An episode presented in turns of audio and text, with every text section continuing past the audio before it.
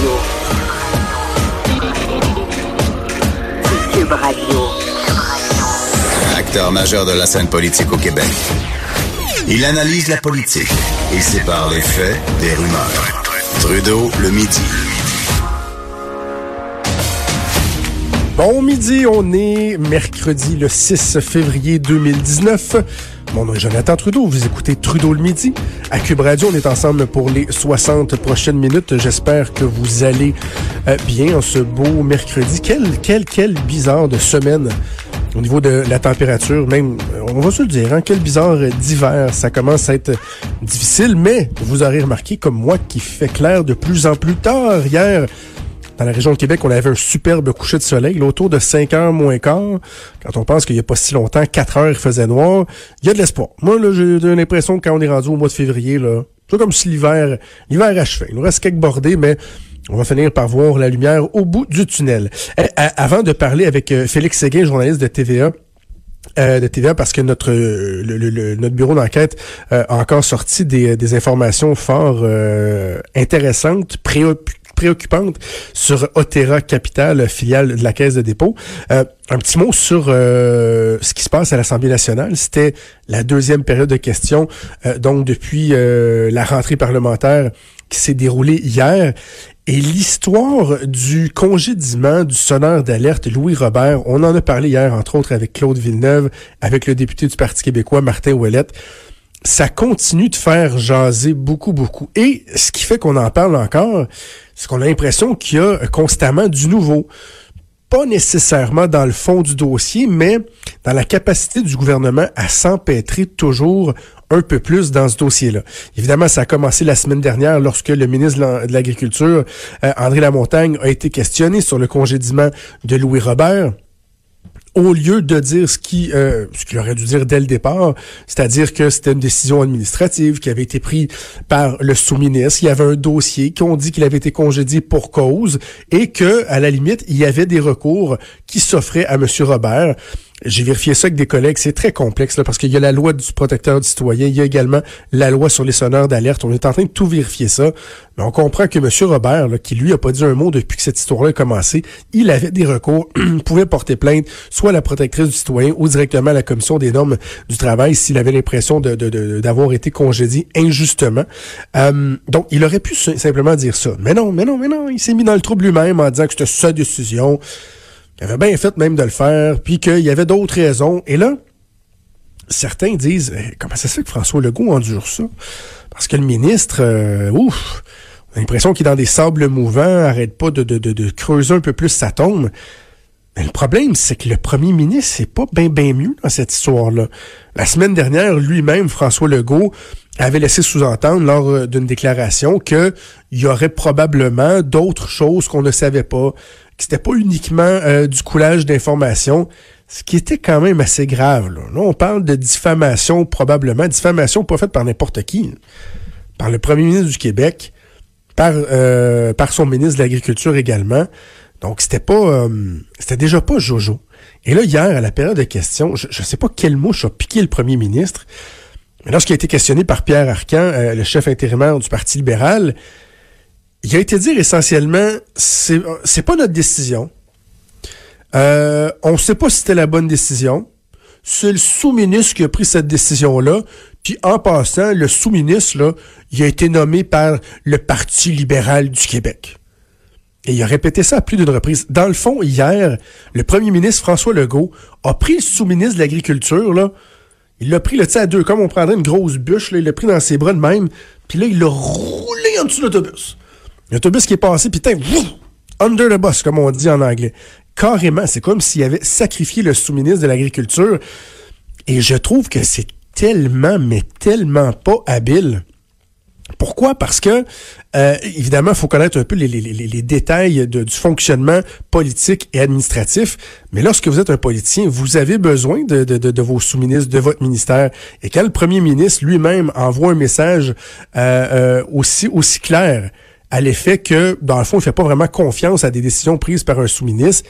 Imaginez les relations de travail entre le ministère de l'Agriculture et le cabinet politique. Et de façon générale, le message qu'on a envoyé à tous les ministères, ben, c'est que le gouvernement euh, ne vous protégera absolument pas. Bref, François Legault qui a tenté de s'amender aujourd'hui en période de questions euh, et, et soudainement de défendre les sous-ministres comme l'impression que le mal est un peu fait.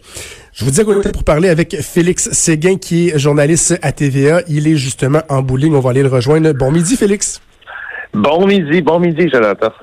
Euh, content de te parler. Travail tellement, tellement pertinent, tellement intéressant fait par toi et plusieurs de tes collègues du bureau euh, d'enquête de QMI. On va faire un pas en arrière pour euh, mieux comprendre où on est rendu aujourd'hui avec les nouvelles révélations que vous avez fait dans le journal et à TVA. Peux-tu, premièrement, juste nous rappeler qu'est-ce que fait Otera Capital? Parce que le commun des mortels euh, ne connaît pas Otera. On connaît la caisse de dépôt, mais ce bras-là immobilier, on ne le connaît pas. Oui, tu as raison. Puis même, euh, c'est important de faire ça parce que même la caisse de dépôt, c'est pas tout le monde qui connaît justement tout ce qu'elle fait. Alors, la caisse de dépôt et de placement du Québec, qui, qui qu'on décrit comme étant le bas de laine de Québécois, a des filiales, n'est-ce pas? Il y a la filiale, exemple, qui s'appelle Ivano et Cambridge. Elle achète de l'immobilier, cette filiale-là. Il y a il y a également la filiale Infra, euh, qui s'occupe, exemple, euh, du nouveau REM, donc qui fait de l'infrastructure. Et il y a la filiale Otera Capital. Puis en clair, Otera Capital, ce qu'ils font, ben, c'est qu'ils financent des prêts pour de l'immobilier commercial. Donc, ils ont à peu près 12 milliards de prêts commerciaux euh, qui roulent à travers la grandeur du pays. OK. Et là, hier, dans le fond, bon, on, on le rappelle, ce qu'on apprenait, c'est que euh, une des vice-présidentes de Terra, Martine Gaudreau, était en couple avec un homme qui, euh, qui est un prêteur privé et qui a fait beaucoup de business avec des gens associés, c'est pas des prêtres, non, là, associés directement lorsqu'on regarde les registraires et tout ça, avec des gens euh, donc reliés au clan, au clan des réseaux. Oui, c'est ce qui est hallucinant dans ça, Jonathan, c'est que ce qu'on a découvert au bureau d'enquête, c'est de la preuve qu'on appelle du open source. Donc ça, c'est accessible à tout le monde et aux gens de la Caisse de dépôt de placement et aux gens de chez Otera Capital que Alain Cormier de l'entreprise Bancan a été, au cours des dernières années, partenaire en affaires avec Leonardo Risuto. Ai-je besoin de te rappeler que c'est le fils du défunt parrain Vito Risuto et qu'il est considéré comme un des co-dirigeants de la mafia montréalaise actuellement. Il, a, il a été également en affaires avec Giovanna Camilleri.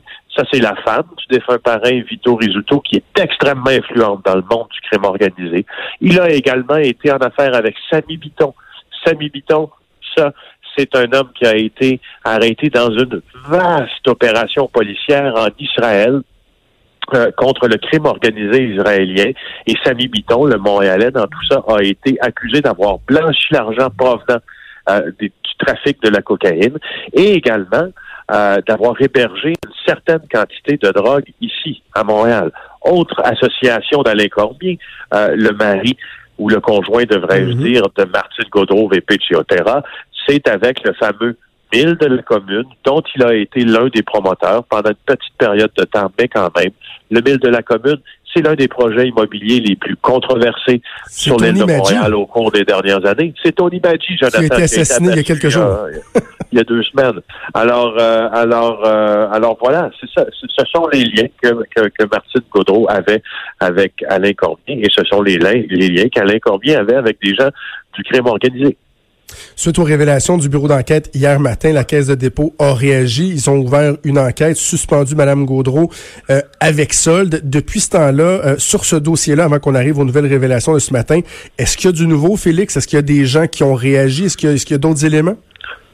Ben, ça réagit beaucoup, mais ça réagit beaucoup dans le off the record présentement en disant que euh, la suspension avec solde de Martine Gaudreau était la bonne chose à faire parce qu'elle a été faite rapidement, mais euh, mais ça aurait peut-être dû être un peu plus restrictif. Euh, c'est-à-dire que Martine Gaudreau là aurait pu être aurait pu revoir sa carte d'accès, exemple, retirée, voir toutes ses dernières transactions scrutées à la loupe. Puis je veux dire, principalement, il y a quelque chose qu'il faut bien que tu comprennes, Jonathan, puis je suis sûr que tu la comprends autant que moi. Quand la Caisse de dépôt de placement du Québec et Otera Capital annonce qu'il y aura une enquête faite par un avocat de l'externe et que les conclusions de cette enquête-là seront rendues publiques. Euh, c'est beau dans les mots, mais dans les faits, lorsqu'on donne souvent des mandats à des grandes firmes d'avocats de l'externe, il y a une raison pour ça. L'avocat de l'externe qui va enquêter sur les agissements de Martine Gaudreau au sein de Terra Capital va être lié euh, à son code de déontologie qui prévoit un privilège de confidentialité avocat-client.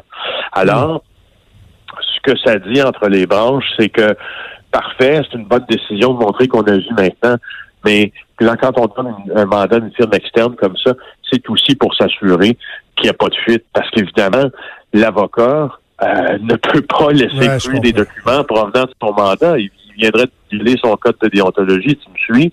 Alors, euh, ça inquiète quelques personnes présentement, tout ça. OK. Parle-nous d'Alfonso euh, Gracefa. C'est le grand boss euh, d'Otera Capital.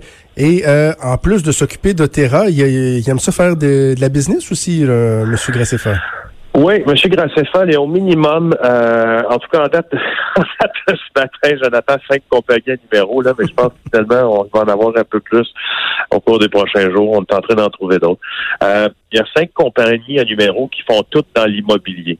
Et il y a une de ces compagnies-là euh, avec qui euh, il est dans laquelle plutôt est partenaire un homme qui s'appelle Thomas Marcantonio. Et Thomas Marcantonio, devinez quoi, il a reçu un prêt de 44 millions de Terra Capital pour construire euh, des résidences pour personnes âgées à Saint-Jean-sur-Richelieu. Et qui a été la personne qui a autorisé le débourser du prêt?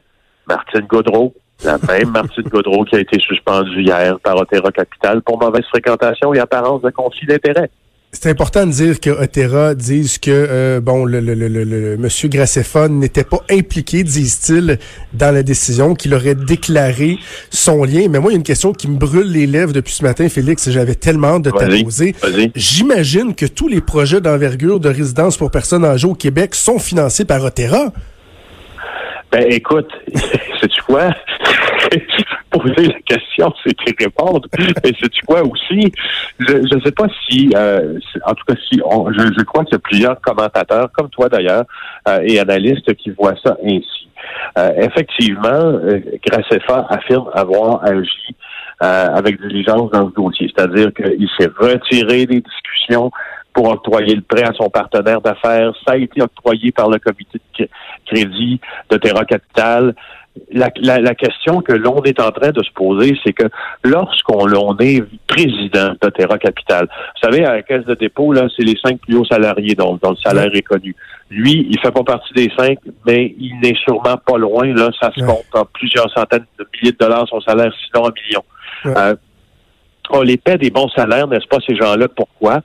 Pour qu'ils soient, nos salaires soient compétitifs avec ce que le privé peut donner. Hein, pour le même rendement, pour le même emploi, puis pour mettre ces gens-là aussi à l'abri, si tu veux, euh, à l'abri de, d'idées comme faire euh, plein d'affaires dans le même domaine que celui dans lequel on est employé, c'est-à-dire l'immobilier. Alors, il n'y a peut-être pas de faute directe, mais est-ce qu'il y a un critère d'accessibilité, sociale qui est en frein là, en, en, disant qu'on on est dans le financement immobilier, puis euh, guess what, on est aussi dans des compagnies immobilières on the side et, euh, et on, brasse des affaires. Il y a quelque chose dans ça. Euh, il y a quelque chose. Enfin, nous, on se pose la question, là, on de déposer aujourd'hui en Terra Capital, si tout ça, c'est normal. Est-ce qu'ils répondent? Avez-vous une réaction de leur part? Ben écoutez, c'est probablement la plus grosse semaine depuis des années parce que comme tu le dis, euh, Jonathan, pas grand monde connaissait l'existence Terra Capital euh, euh, avant hier, en fait. Alors là, euh, moi, j'ai pas vu dans le passé beaucoup de leur communication avec les médias. Alors là, nous, on les appelle plusieurs fois par jour. J'ai pas l'impression qu'on qu'on va euh, qu'on va diminuer le rythme de nos appels parce que on est en train de on semble être en train de trouver, euh, tu sais, des fois, quand tu t'intéresses à, ben, quelque chose qui est un peu ouais. sur avoir. Exact, hein, parce que c'est ça qui est intéressant, c'est que là, une, une, boîte comme eux, là, qui sont sous le radar tout le temps, tu trouves un élément, deux éléments, et là, finalement, tu as l'impression que tu ouvres une boîte de Pandore et qu'on sait pas où ça va finir, ce qu'on va pouvoir découvrir sur ce, ce, ce qui se passe à l'intérieur de, de, de, cette boîte-là. là Ben, est-ce que tu te rappelles de la Solim, euh, euh, Jonathan? Oui. Ça, c'était le bras immobilier de la Caisse de dépôt de placement du Mhm. Québec. Euh, et quand on a découvert, d'abord, on a découvert que ça existait. Les journalistes d'enquête ont découvert que ça existait. Puis après ça, ils ont découvert toutes sortes d'acquisitions, toutes sortes de liens d'affaires mal tournés, toutes sortes, toutes sortes de décisions aussi qui relevaient souvent du patronage, bien plus de la décision objective. Bref, euh, je- et puis là, je veux le comparatif, je suis pas en train de le faire. Je suis en train de faire le comparatif entre le fait que parfois, lorsque on est un peu sous le radar comme ça, puis qu'on commence à s'intéresser à quelque chose, ben on en sort de bons fruits. Et euh, on peut compter sur toi et tes collègues du bureau d'enquête pour continuer à travailler. Euh, excellent Ah oui. travail. C'est très, très, très euh, préoccupant, très pertinent. Merci, Félix, de nous avoir parlé ce midi. C'est gentil tout ça. Merci Jonathan. Bye. Salut, Félix Séguin, journaliste à TVA. S'il y en a qui se posent des questions sur la pertinence, hein, tu sais, les médias là, de mainstream, les médias de masse, hein, ah, à quoi ça sert? Ben, si vous n'avez pas une preuve là de l'utilité de la pertinence, je sais pas qu'est-ce que ça vous prend de plus. Bougez pas, on revient.